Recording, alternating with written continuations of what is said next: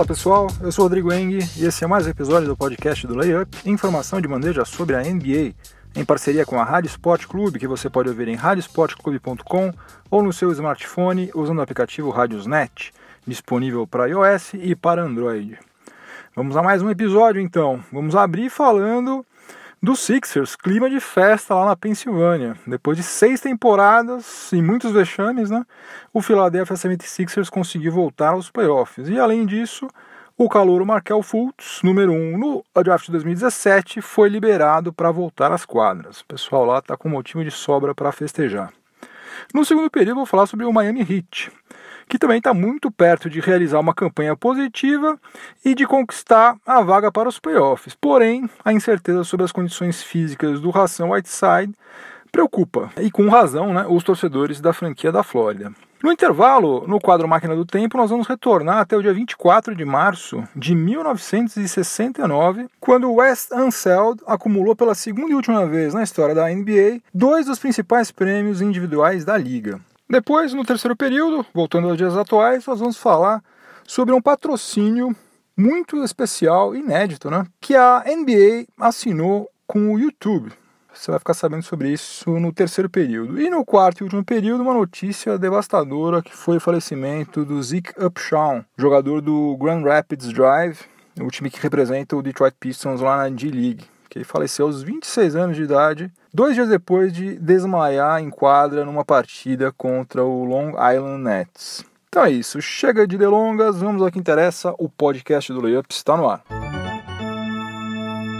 Desde a temporada 2011-2012, quando muita gente que hoje é viciada em NBA ainda nem se interessava pela liga, o Philadelphia 76ers conseguiu uma vaga nos playoffs. E fez isso aí com uma antecedência considerável, faltando ainda 10 partidas para o final da fase regular. O Sixers pode perder todas as partidas remanescentes e ainda assim vai participar da pós-temporada. No momento em que eu estou gravando este episódio, é o quarto colocado no leste, com 42 vitórias e 30 derrotas, mas tem grandes chances de acabar a fase regular com pelo menos 47 vitórias, porque ainda vai enfrentar times como Atlanta Hawks duas vezes, New York Knicks, Brooklyn Nets e o Dallas Mavericks. De qualquer maneira, o Sixers já garantiu a sua melhor campanha desde 2004 e 2005 e agora precisa se segurar entre os quatro primeiros colocados para ter a vantagem do mando de quadra na primeira rodada dos playoffs. Os dois times que representam mais risco aos Sixers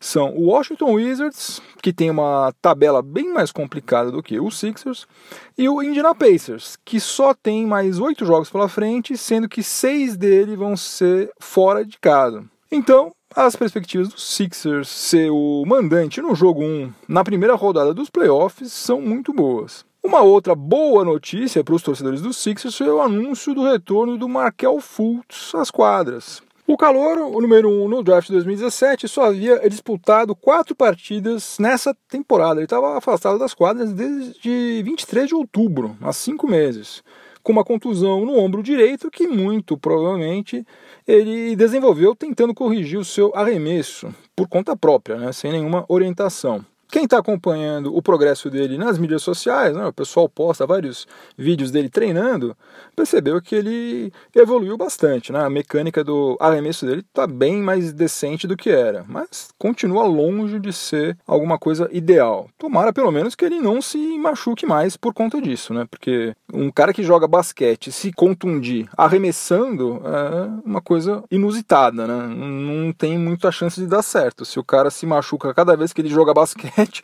ele não pode ser um, jogador de basquete. Né? É, enfim, espero que isso esteja solucionado. Eu estou vendo aqui, é, nesse momento, eles estão jogando com o Denver Nuggets e o Markel Fultz arremessou quatro bolas e acertou somente uma. Então, pelo visto, ainda tem muito chão pela frente para ele. Já pediram durante anos, né, para que o torcedor do Sixers tivesse paciência, né, e que confiasse no processo. E com o Markel Fultz a coisa não deve ser diferente. Vão ter que ter bastante paciência com ele, deve demorar bastante até ele alcançar um nível técnico suficiente para a gente poder pensar em colocá-lo como um titular em qualquer time competitivo, né, não somente no Sixers, em qualquer time. Agora, diante do que o Ben Simmons está jogando na posição 1, o Markel Fultz pode demorar bastante, pode treinar, pode perder uns 4, 5 anos aí, que não vai ter problema nenhum. O pessoal do Sixers, principalmente, não vai achar ruim. Deixa o Ben Simmons jogando lá como armador, que tá tudo bem.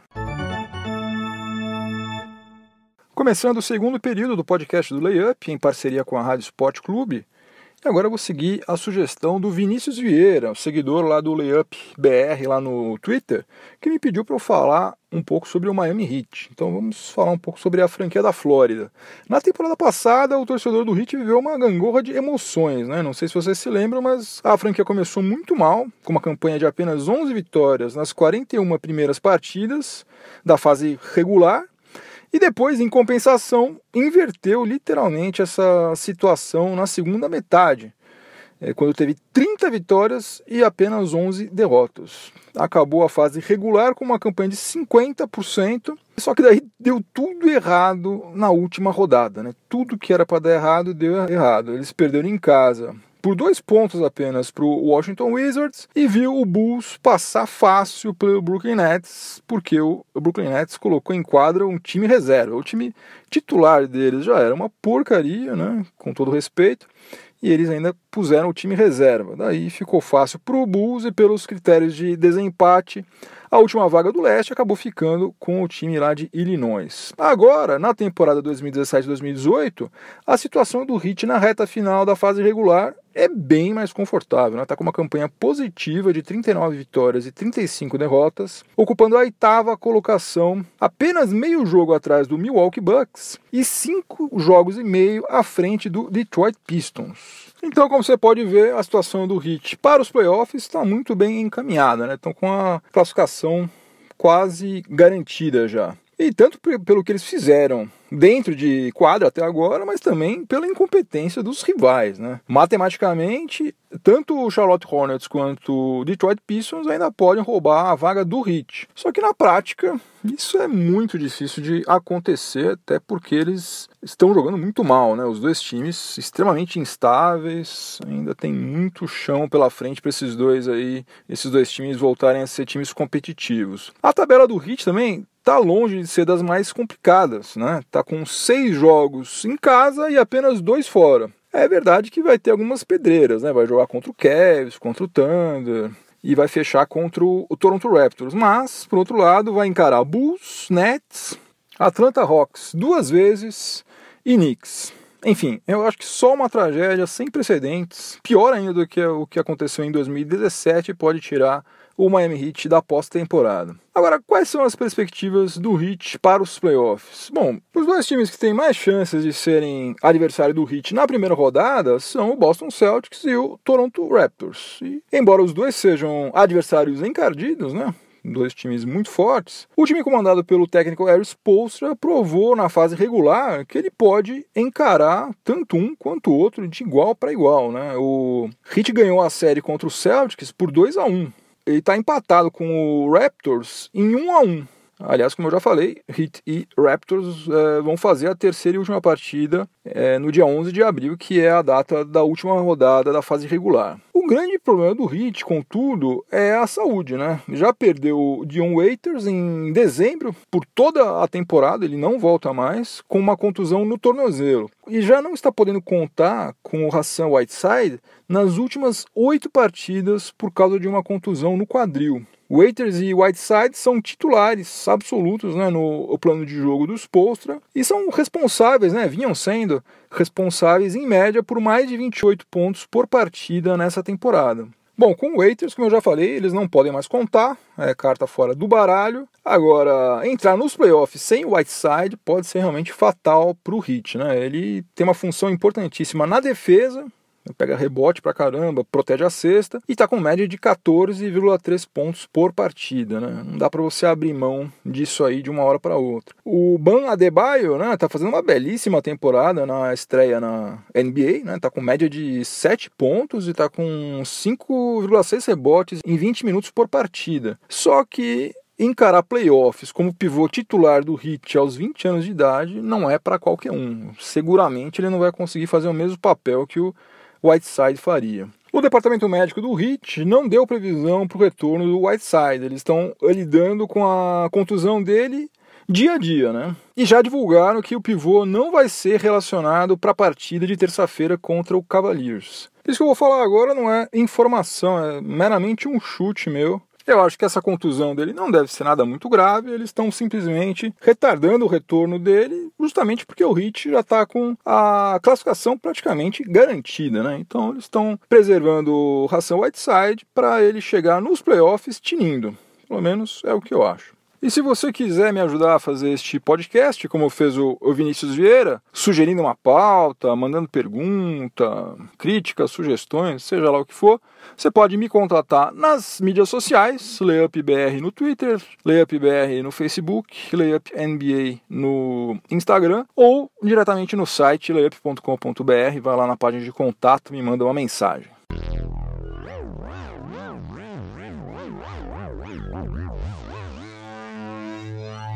Chegamos ao intervalo do podcast do Layup, em parceria com a Rádio Sport Clube, e vamos subir a bordo da nossa máquina do tempo, como sempre, para dar um rolê. Vamos dar um rolê no passado, voltar a alguma data importante na história da liga. Dessa vez, a gente vai voltar até o dia 24 de março de 1969. Antes de eu ir ao assunto principal, merece um pequeno introito aqui. Na temporada 1968-69, a NBA tinha somente 14 franquias. A fase regular eh, já tinha 82 jogos, né, já era composta por 82 partidas, só que ela tinha muito menos jogos do que tem atualmente. Né? Para você ter uma ideia, hoje nós temos 1.230 partidas ao longo da fase regular. E naquela época, em 68 e 69, eram apenas 574, justamente porque tinham menos times. E por causa desse número menor de partidas, além de o calendário ser bem menos corrido do que é atualmente, que tinham maiores intervalos entre cada uh, jogo, a fase regular acabava mais cedo do que hoje, né? Naquela temporada 68-69, a fase regular terminou no dia 24 de março de 69, né, que é o destino da nossa máquina do tempo no quadro de hoje. E nesse dia aí foram revelados os prêmios individuais da temporada. E pela segunda vez na história da NBA, o mesmo jogador foi contemplado com o prêmio de Rookie of the Year, né, de melhor calor da temporada, e de MVP. A primeira vez havia sido em 59 e 60, quando os dois prêmios foram entregues a Will Chamberlain, que começou sua jornada na NBA com médias de 37,6 pontos e 27 rebotes por partida. É difícil fazer um quadro Máquina do Tempo sem que eu fale sobre Will Chamberlain. Eu bem que tento evitar falar muito, mas é difícil.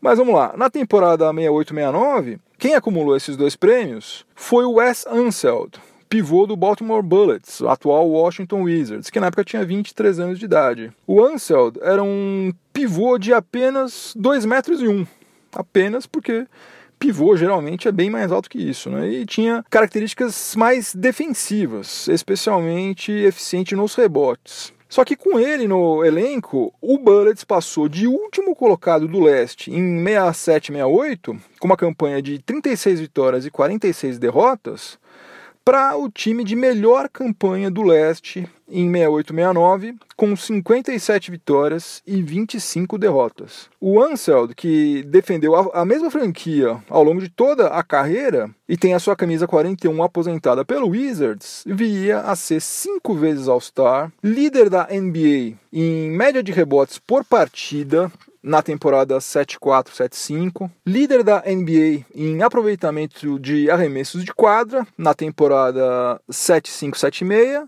e campeão da liga em 1978, quando ele foi MVP das finais. Então, no dia 24 de março de 69, pela segunda vez e até agora a última, né? não sei se alguém ainda vai conseguir fazer isso, acho quase impossível, o mesmo jogador Wes Unseld, no caso, pivô do Baltimore Bullets, acumulou os prêmios de MVP e de Rookie of the Year.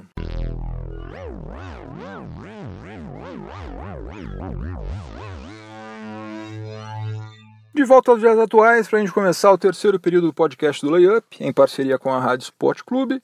Agora eu vou falar um pouco sobre negócios. O Darren Rovell, que é um jornalista da ESPN, especializado em negócios no mundo esportivo, né, divulgou hoje que a NBA terá pela primeira vez na sua história um patrocinador especial para as finais de 2018. A liga, como vocês sabem, tem diversos patrocinadores de peso, né? mas nunca fechou um contrato como esse. Olha só o que, que vai acontecer. O serviço de streaming do YouTube, o YouTube TV, terá o seu logo estampado junto com o da NBA nas quadras em que as finais serão disputadas. Então vai estar escrito assim: NBA Finals 2018 presented by YouTube TV lá na quadra o, o, logo da NBA colado com o logo do YouTube. A estratégia do YouTube é apostar alto em marketing, porque eles estão tentando alavancar ainda mais o seu nicho no mercado norte-americano, né? Porque eles estão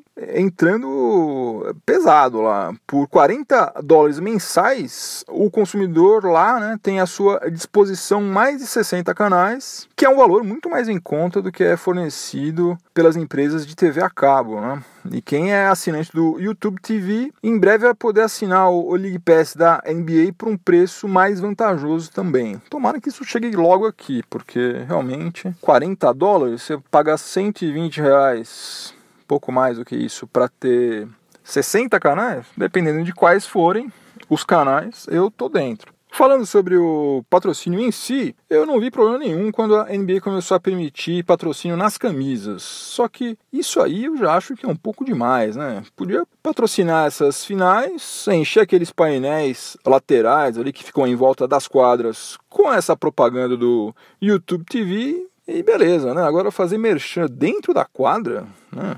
Território sagrado, e justamente nas finais, daí acho que é quase uma heresia, né? Daí acho que passaram da conta. Agora vamos ver, né? Vamos ver na prática como que a coisa funciona. Na teoria, por enquanto pelo menos, eu não gostei nem um pouco. Mas é claro que quem vai ficar alguns milhões de dólares um pouco mais rico deve estar achando ótimo, né? Não é o meu caso. Chegamos ao quarto período do podcast do Layup, quarto e último período, em parceria com a Rádio Sport Clube. E agora o assunto é muito triste, uma notícia devastadora que veio lá da D-League, né, que é a Liga de Desenvolvimento da NBA. O Zeke Upshaw, jogador de 26 anos de idade do Grand Rapids Drive, time que representa o Detroit Pistons, faleceu dois dias depois de desmaiar no final da partida contra o Long Island Nets. Não foi é divulgado oficialmente a causa da sua morte, mas tudo leva a crer que ele tenha sofrido um ataque cardíaco.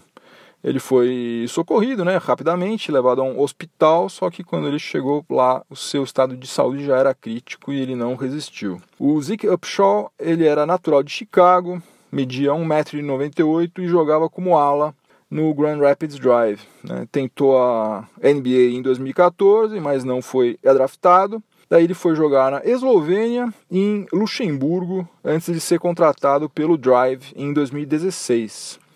Ele estava com média de 8,5 pontos em 41 jogos nessa temporada e estava vivendo a expectativa de disputar os playoffs da D-League pela primeira vez. A gente critica muito, né? Esse cara não joga nada, esse cara é uma porcaria, esse cara é isso, esse cara é aquilo. Ah, se pegar um americano, o cara se dispor aí para Eslovênia e para Luxemburgo. Luxemburgo, gente, Luxemburgo é uma cidade praticamente, não é nem país aquilo ali. Se você olhar o mapa ali, é um ovo que não tem tradição nenhuma em matéria de basquete. O cara se propôs a jogar lá só para manter a carreira, né, para ficar ativo, o cara tinha uma garra e tanto, né? E vou te falar, eu, eu, vi a cena ali, o rapaz caído de bruços no chão, inerte, né? Uma imagem muito forte, né? Para quem é da minha geração, não tem como a gente não se lembrar do falecimento do Red Lewis, né? Ídolo do Boston Celtics lá nos anos 90, né? Que morreu praticamente com a mesma idade, né? Se eu não me engano, foi durante um treino lá na off-season. É, olha, de toda maneira, a morte definitivamente não combina com o esporte, né?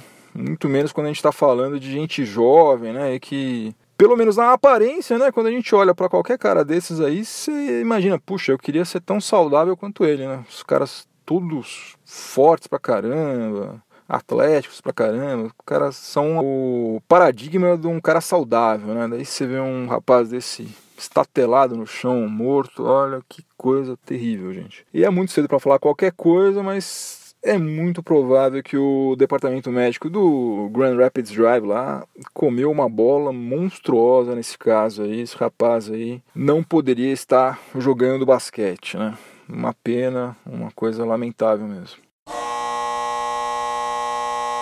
Fim de jogo, acabou mais um episódio do podcast do Layup.